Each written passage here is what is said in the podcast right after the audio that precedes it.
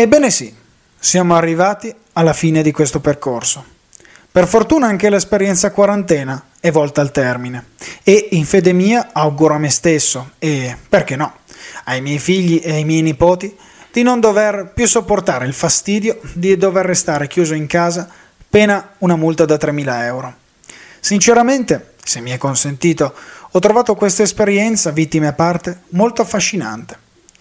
È strano come cose che abbiamo sempre visto in televisione, cose su cui abbiamo sempre scherzato, vedendole come lontane e inverosimili, siano state, per questi mesi, parte integrante della nostra vita.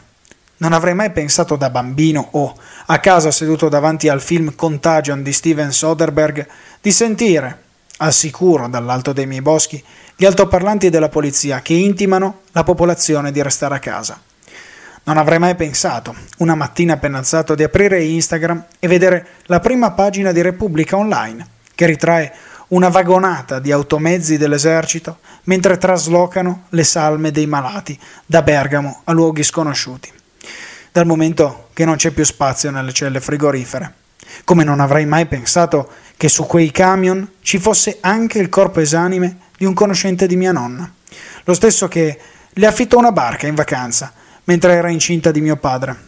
Non avrei mai pensato di mostrare i miei boschi ai miei professori con la webcam del computer, anche se quelli più stimati nel mio piccolo avrei sempre desiderato conoscerli di più e mostrargli il mio piccolo mondo una volta finita la scuola, per una tazza di tè e qualche chiacchiera in memoria dei vecchi tempi. Tuttavia, nonostante il fascino di una situazione così surreale, non posso certo dimenticare che appartengo ad una sfera di sopravvissuti più che privilegiata, anzi, sopravvissuto è un termine che mi è venuto in mente così, scrivendo.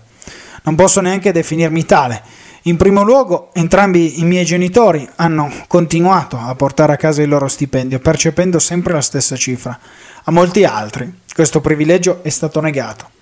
Parlo degli operai in cassa integrazione, delle donne delle pulizie che non prendono più la paga da più di un mese, di tutti quei ristoratori che non si sono più trovati ad avere un localino in Darsena tanto carino, ma invece si sono trovati soltanto con delle ingenti bollette da pagare.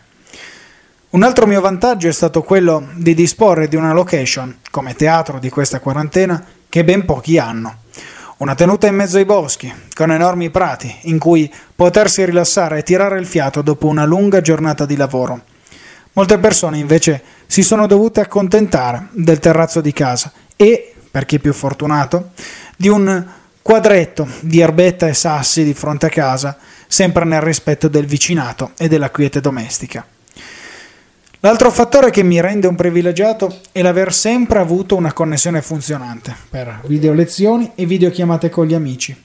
A dire la verità, una settimana fa mi hanno addirittura installato la fibra, anzi più di una settimana fa se ci penso. Molte persone, causa problemi economici precedenti, non si sono potute permettere neanche un vero e proprio wifi, andando avanti ad oltranza con l'hotspot di mamma e papà. Come ultimo punto, anche se non per importanza, non ho perso nessuno in questo coronavirus. Certo, tutto può ancora succedere e non intendo festeggiare prima del tempo, sapendo dell'esistenza degli asintomatici. Ma per il momento le cose stanno così e non intendo pensare a qualche drastico cambiamento della mia vita. Molti altri invece hanno dovuto dire addio a molti dei loro parenti più anziani, ai loro nonni per esempio. I loro ultimi ricordi ritraggono i loro cari mentre spariscono in una corsia di ospedale per non tornare più indietro. Non riuscirei mai a pensare a un destino così infame per i miei nonni, i quali per me non sono solo dei parenti, ma sono degli amici, dei complici, dei compagni di avventura che fanno parte della mia vita di tutti i giorni e avranno sempre un posto comodo e privilegiato nel mio cuore. Persone per cui sarei disposto anche a buttarmi nel fuoco se dovessi scegliere fra me e loro. Se dovesse palesarsi anche per me l'idea di vivere una tragedia di questa portata, di vederli sparire su una barella e non poterli vedere mai più, non so davvero come potrei reagire. Non sarei me stesso, sicuramente. Ma nonostante questo, per me questa quarantena non è stata così tremenda. In primo luogo, il sistema delle video lezioni, se ben gestito, può essere un metodo assai funzionante e meno ansiogeno del sistema scolastico corrente. In secondo luogo, avendo più tempo per dedicarmi alla mia casa, ho potuto fare tutta quella serie di cose che altrimenti non sarei mai riuscito a fare. Oltretutto, spostando mobili, oggettume vario, ho ritrovato moltissimi ricordi, fotografie di un'era passata che, seppur sbiadite, non possono che farmi tornare alla mente il profumo delle primavere in giro con mia nonna, che spingeva il mio passeggino. Ho anche ritrovato il mio vecchio registratore vocale, con cui ho registrato tutte le mie puntate in solitaria e da cui vi sto parlando ora, il quale ha una qualità di gran lunga superiore al computer. Eppure l'esperienza della quarantena sarà difficile da dimenticare, anche per me, come sarà difficile tornare alla normalità dopo questa storia. Tanto per incominciare dobbiamo sperare che il post fase 2, che come pensavo non è una fase liberatoria, ma è una fase con diversi step da superare e da cui si può anche tornare indietro, non porti gli italiani a commettere sgarri trasportando il virus in posti in cui non era ancora arrivato Purtroppo le notizie sembra che viaggino nel senso opposto, ovvero che gli italiani stanno prendendo una piega non così positiva. Ma io confido in noi. In secondo luogo, quando la ruota ricomincerà a girare, bisogna sperare di non essere troppo poveri per sostentarci, visto che solo nel 2020 potremo perdere fino all'8% del nostro PIL nazionale. Nonostante questo, io mi sento fiero di essere sopravvissuto a questa tragedia. In questi giorni ho spesso pensato ai racconti di famiglia sui miei due bisnonni, nonno Aldo da parte di nonna e nonno Dario da parte di nonno. Entrambi uomini appartenuti ad una generazione totalmente diversa dalla nostra, una generazione ormai estinta da decenni, che ha preso parte ad entrambe le guerre, quella classe operaia di uomini duri e puri, instancabili, che, una volta tornati dall'acciaieria, trovavano ancora il tempo di spezzarsi la schiena sulla vanga nell'orto. Ad esempio, mio nonno Dario era riuscito a costruirsi addirittura una casa, che ora è una bellissima villa in un quartiere prestigioso, riciclando i mattoni delle macerie rimaste dopo la guerra, per costruire le fondamenta tutta un'altra cosa rispetto alle ragazzine su TikTok o rispetto a quel pachiderma di YouTube anche io, il quale basa sui video su mangiate colossali senza un vero senso logico.